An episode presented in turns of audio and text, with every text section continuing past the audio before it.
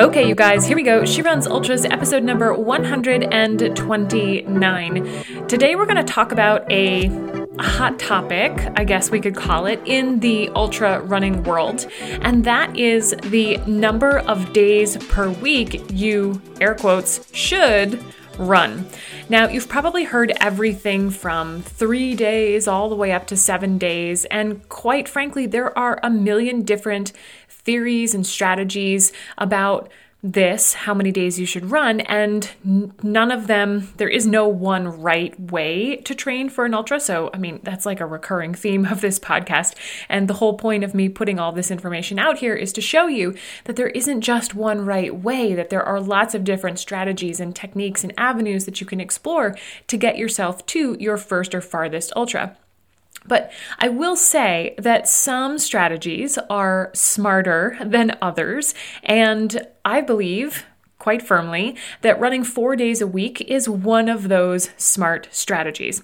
And the main reason why four days a week is a good strategy is because it's enough to establish a pattern but not enough to overload you. All right.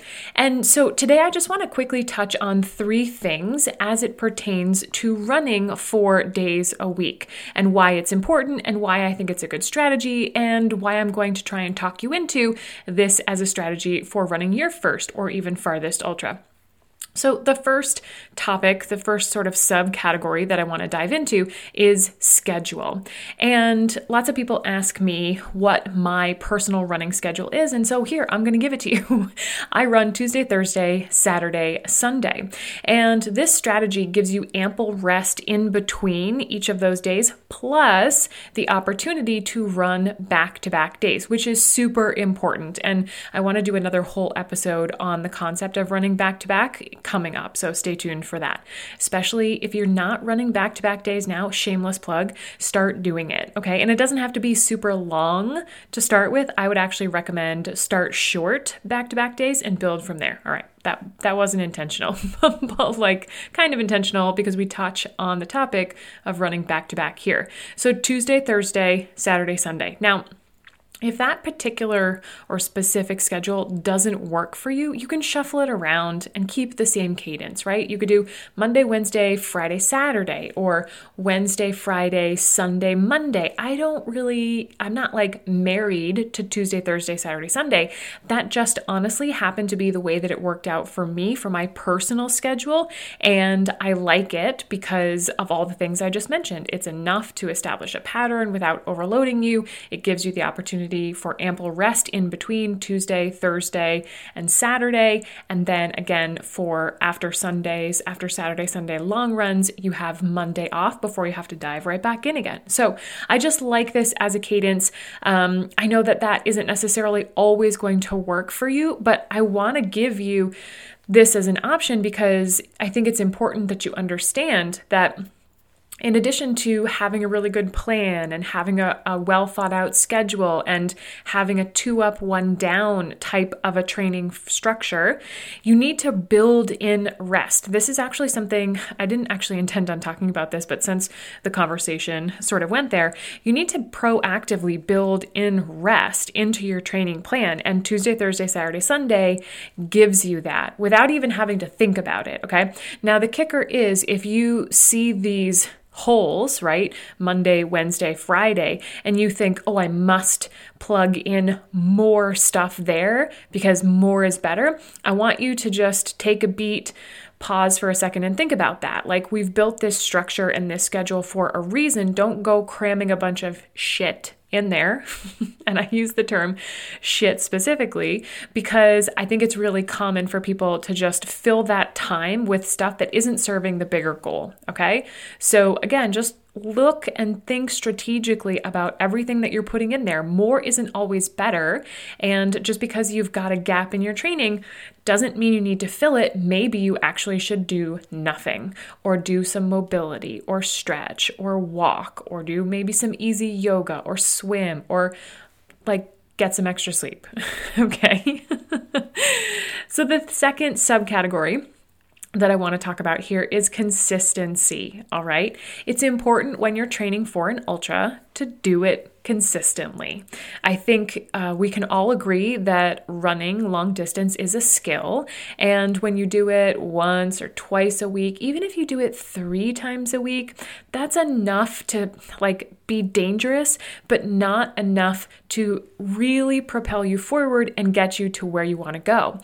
And on the flip side of that, running five, six, and seven days a week is hard to maintain for a long period of time because eventually it's going to catch up with you five and six and seven days a week. You get no rest, you get no other time to focus on the other components of running, of a solid run training plan. Literally everything in the previous 128 episodes that we've talked about so, all the strength, all the mobility, all the rest, all the fun, all the cross training.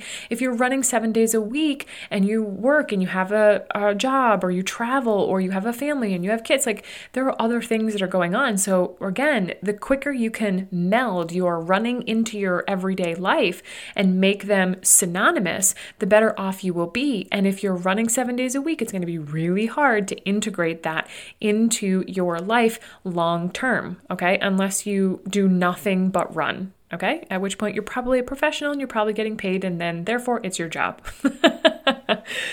But that's not me, and that's not many of you guys. So, this is why we bring this up. This is why I love four days a week and why we're going to talk about it. So, this is how I landed on four days a week being the right recipe for me. I was able to log ample mileage and do it consistently enough to see results without overloading my body. Okay.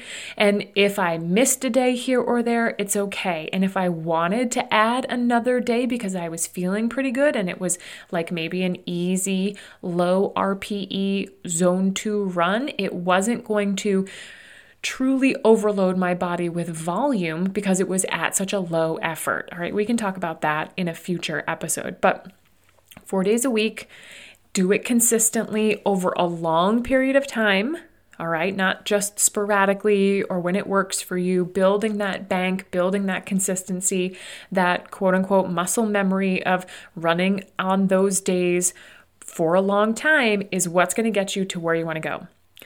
And then the last thing, the last sort of subcategory here is tracking. Now, I've been on this kick recently with my clients and with the Run Your First 50K group talking about tracking your training. And I personally feel that even if you're new to this game of running, that it's really important for you to track your training. When I first started, way back in the day, so so long ago, it feels like so long ago, I used a notebook, all right? Literal pen to paper paper, probably pencil to paper, and I'd write in it every day what I did. I honestly wish I had kept it because then I could go back and like read from my tracking journal. But I didn't, unfortunately, so I just have to tell you this from memory. And then eventually that progressed into a spreadsheet. You can sort of see where this is going. And then I kept track just using my smartwatch, my Garmin, right? I would just log all my runs there and then use the somewhat limited functionality that Garmin gives you to go back and review your data. Or I just assumed that what the the the readout that Garmin was giving me was accurate and informative and was going to actually help me with my training, that's also a topic for another time. And then I leveled up, and now what I do is I use an app, I use a piece of software called Training Peaks, and I pay for it as a coach because that's what I use with my clients. But you can get a free version of this. All right, this is what the Run Your First 50K group is doing, and tracking your training uh, either through this app or really, I'd actually even prefer if you're not going to use Training Peaks to go back to using some sort of pen to paper or even a spreadsheet versus using like Strava or the default data I'm going to call it a black hole because I don't really think you can do anything with it once it goes in there of like Garmin or Coros or whatever. Actually, I should say I have I have no insight into what the Coros interface looks like, so I don't want to include them in here without actually having a look at it.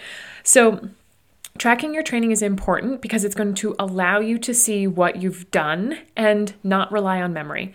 Because if you're anything like me, I can't remember what I had for dinner three nights ago. Okay. My memory is complete shit sometimes.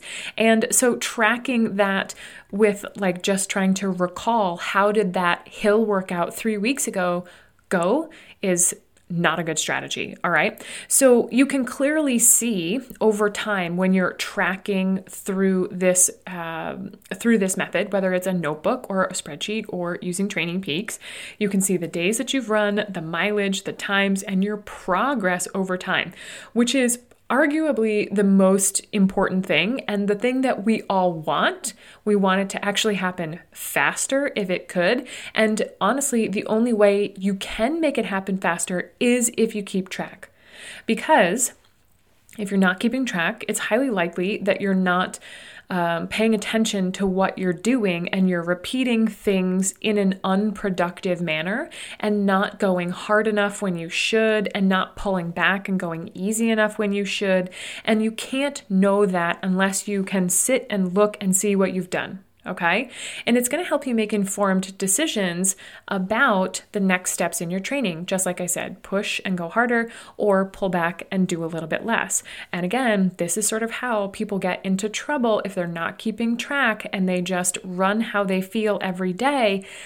That's not really the best method, all right? So if you're not tracking now, I would highly recommend that you start in some way, shape, or form. Okay. If you're still in the notebook or spreadsheet phase, I actually want to encourage you to start thinking about a more data driven method. And in an upcoming episode, I'm actually going to talk about Training Peak. So if this is the first time you're hearing about it, um, or if you've heard about it and you're like, I don't know, maybe it doesn't, I don't, I'm, I'm scared, I'm nervous, seems like more than I need, um, I'm going to talk about it and walk you through it because I do think that there's some useful data in there that you could look at, even if you are not tech savvy, okay, that would be extremely helpful for you. All right. So, that's what I've got for you guys today. Four days a week. It is more than sufficient to get you to where you want to go as long as you are keeping a consistent schedule, you're training consistently, and then you're tracking the training that you're doing so that you're not. Uh, scatterbrained so to speak right? We're we're we're focused. We're executing on that training plan. We know what we've done. We know what's coming up and we can plan and prepare for it accordingly. All right so, hopefully, you found that helpful. Um, perhaps it was like the validation that you were looking for because maybe you were like me and you're already running four days a week and loving it. So, if that's you, congrats. Welcome to camp four days a week. It's great over here. And maybe it's the permission you were looking for to drop down from five, six, or seven days a week that you're currently running. Uh, maybe you were scared to do that because someone, somewhere along the way, you read something, a blog post, an article, whatever that said you can't do less than this, I promise you, if you do less and you expand your training to include all the stuff that we talk about in this podcast the strength, the mobility, the fun, the mindset, the, the overall strategy, the tracking of it all that your capacity for work will actually grow and you'll actually get better because you're not grinding so hard all the time. Okay. Whew. Ah, all right, I feel much better having gotten that off my chest. All right, so the one other thing that I want to mention to you guys today, it's been a long time coming. Uh, but the Run Your First 50K, the DIY version of the program, is live today. It is going to go up on the runyourfirst50k.com page. When you go there, you'll see a button at the top of the page that will take you to purchase the program. All right. And so let's just talk real quick about the differences between the live coaching group and the DIY program. So the live coaching group is currently happening. You can't can't get in. The next one doesn't start until April. But the stuff that we're doing in that live coaching group is included in the DIY program. So you're going to get the 20 week training plan. You're going to get all the links to the mobility videos, the strength videos. Uh, the plan is already written for you, both in a spreadsheet format and in Training Peaks. Do do do. Okay. Uh, and like I said, in a future podcast episode, I'll talk you through Training Peaks so that if you get the plan and you have questions, I can walk you through how to navigate it. But inside the membership, you get the step by step process of how to sign up for your free account. You do not need a paid Training Peaks account to make use of this plan. Your free account, how to load it in there, to start it on the right date, and all that jazz. Okay. And then you also are going to get all the information about how to do goals and, and scheduling and set up your training plan in the right way and how to integrate strength training, how to think about mobility, where to start exercises and routines that you can implement immediately, including six different daily shakedowns. Some of you guys might be already doing the daily shakedown that you got from me, and that's great. And then inside this program, I take that concept of the daily shakedown and we just blow it up. I give you five or six additional options so that you can always keep it moving. Actually, one of the conversations today in, in the Slack channel for Run Your First 50K was all about, oh, I love this one. No, I love this one. Oh, that one's so so different. Like even though we're doing the same movement, it's in a different position, and my body just loves this one so much more. So I love hearing those conversations. And when you get inside the program, you're going to be able to participate in that too, because you'll start to move and stretch and bend and twist in all of these different positions and different planes of motion. And honestly, it's just going to expand your capacity for work in the context of running, but you'll actually feel better over the course of your just general day to day life. Okay. Um, and so inside that program, you've got access to all of this stuff, and it's meant to be done as a six week program, just like the live coaching group but you'll go through week by week working systematically and learning all of this stuff. I mean, if you're somebody that wants to blaze through it in a weekend, you most certainly can. There's no restrictions on it. But I offer that the better way to do it is to uh, learn and absorb one week at a time and ask questions. Um, think critically about should I be doing this? Where could I push? Where could I pull back? What things? Uh, what are my goals? What am I going to say no to this year in order to make this thing happen, right? So that's the DIY program. The real difference between the live coaching group and the DIY program is live coaching. Okay, so the uh, DIY program does not offer interaction with me. You don't get to participate in the Slack channel or the live group coaching calls or the Kinstretch classes unless you've purchased that separately. Okay?